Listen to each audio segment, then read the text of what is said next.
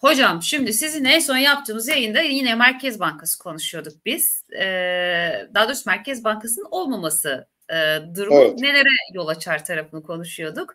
Ee, olması ve güçlü kararlar vermesi tarafı neye yol açar tarafında bugün konuşacağız. Öyle görünüyor. Ee, evet. 500 bas puanlık yani ben piyasadan biraz daha fazla 350 gibi 400 gibi bir faiz artırımı aslında bekliyordum. 500 beklemiyordum ama 250 de beklemiyordum. Biraz daha sert tat olur. Onu da açıkçası hani yabancıya biraz daha gel e, burada senin de yerin var, seni de unutmuyoruz diye göz kırpmak ama içeride de dövizi ve vesaireyi çok rahatsız etmemek, e, işte buradaki yatırımcıyı üzmemek e, açısından verilecek bir karar olur diye düşünüyordum. Siz ne düşünüyorsunuz? Kararı nasıl karşıladınız? 500 bas puanla yılı kapattık mı? Ya şöyle, e, biz seninle yaptığımız programda da söylemiştim. Piyasa beklentisi 250 genelde piyasa beklentisi çerçevesinde hareket eder. E, Merkez Bankası demiştim.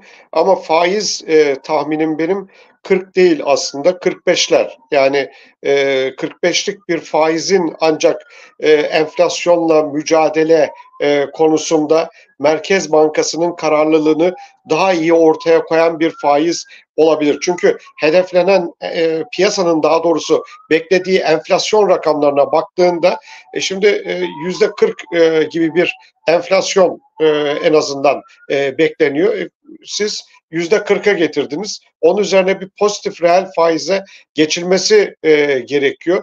E, dolayısıyla e, pozitif reel faize geçmek şu açıdan da e, önemli.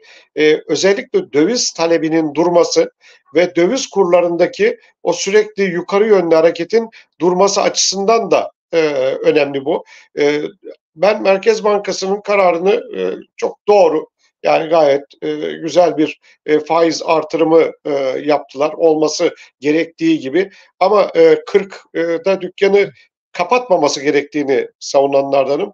E, 45 gibi bana e, mak- e, faiz oranının 45 olması daha makul e, geliyor. Hedeflenen enflasyonlara ve piyasadaki oluşan diğer faizlere baktığım zaman e, bunun e, daha mantıklı olduğu bir kere ortaya çıkıyor. Eğer biz enflasyonla gerçekten e, ciddi anlamda e, mücadele edeceksek. Dolayısıyla atılan adım gayet e, normal. E, zaten e, biraz önce Sertaş da söyledi. Yani evet maliye politikası bundan sonrasını maliye politikası düşünsün e, diyebileceğimiz bir noktada değiliz e, şu anda. Zaten maliye politikasını da düşünemeyiz. E, çünkü seçimler geliyor bir kere yani. Onu şey yapalım. Bir önümüzde en büyük e, konulardan bir tanesi Mart'ta gelecek olan seçimler. İkincisi zaten orta vadeli programda bütçe açığının gayri safi yurt içi hasılaya oranının %6.4 olacağı deklare edildi. Yani bu özellikle deprem konut harcamaları ve e, erken emeklilikten doğan yükler ve sermaye e, yatırımları nedeniyle daha sermaye aktarımları nedeniyle daha doğrusu e, bir e, problem var e, ortada. E, yani maliye politikasının e, bundan sonra e, çok hızlı sıkılaşmasını beklemek e, bence e, doğru değil. Onun için Merkez Bankası en azından faizleri bir e, adım daha atarak belki bu kadar sert adım atmayabilir bundan sonra. Hani şey oluşturmak için hani 42 buçuk gibi yapıp ondan sonra 45'lere e, getirebilir. Ama e, benim açıkçası mantıklı olan e, faiz bu ortamda yüzde 45'ler düzeyinde bir e, faiz oranı e, tek başına bunu artık bundan sonra maliyeye bırakır e, Merkez Bankası e, uykuya yatar diyebileceğimiz bir noktada e, değiliz. E, kredi sıkılaşmasının e, zaten devam ettiğini biliyoruz. E, buna e, devam edecektir. Sadece çünkü faiz oranı değil Merkez Bankası'nın yapması gereken politikası tek politika aracı faiz değil.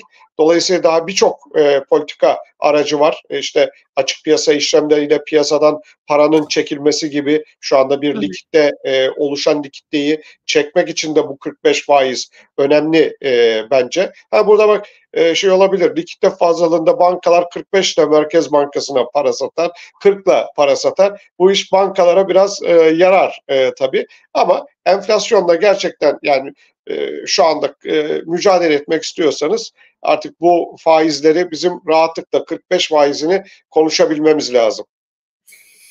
Peki. E, Amerika'nın batı yakasında yerleşik büyük ölçü büyük ölçekli kurumsal yatırımcılardan telefon akışı gözlemliyoruz diye bir e, şey gelmiş. Reuters CMV yetkilileri Bloomberg KT e, referanslı bir e, haber göndermiş arkadaşımız. Ben teyit etmedim arkadaşımızın yazdığını e, sadece okuyorum. E, böyle bir durum olursa onu nasıl değerlendirirsiniz hocam? Yani e, bir kere e, olumlu yani çünkü bizim en büyük e, problemimiz şu anda nedir? İç dışarıdan içeriye fon akışının hala sağlanamamış olması. İşte evet. borsada e, yerliler, e, tahvil piyasasında e, yerliler, yani yabancı yatırımcı maalesef e, çok e, gelmiyor. Bu çeşitli nedenler var. Tabi burada e, hukuki e, problemler şu anda yaşadığımız özellikle politik riskler konusunda hala e, önümüzde çok ciddi problemler var e, Mine. Dolayısıyla bu politik e, risklerin de atlatılması gerekiyor ki fon e, içeriye girsin. E, fon gelirse tabii ki bu piyasalar açısından son derece e, olumlu olur. E, döviz kurunun e, ve enflasyonun kontrolü içinde tabii ki e, olumlu olur.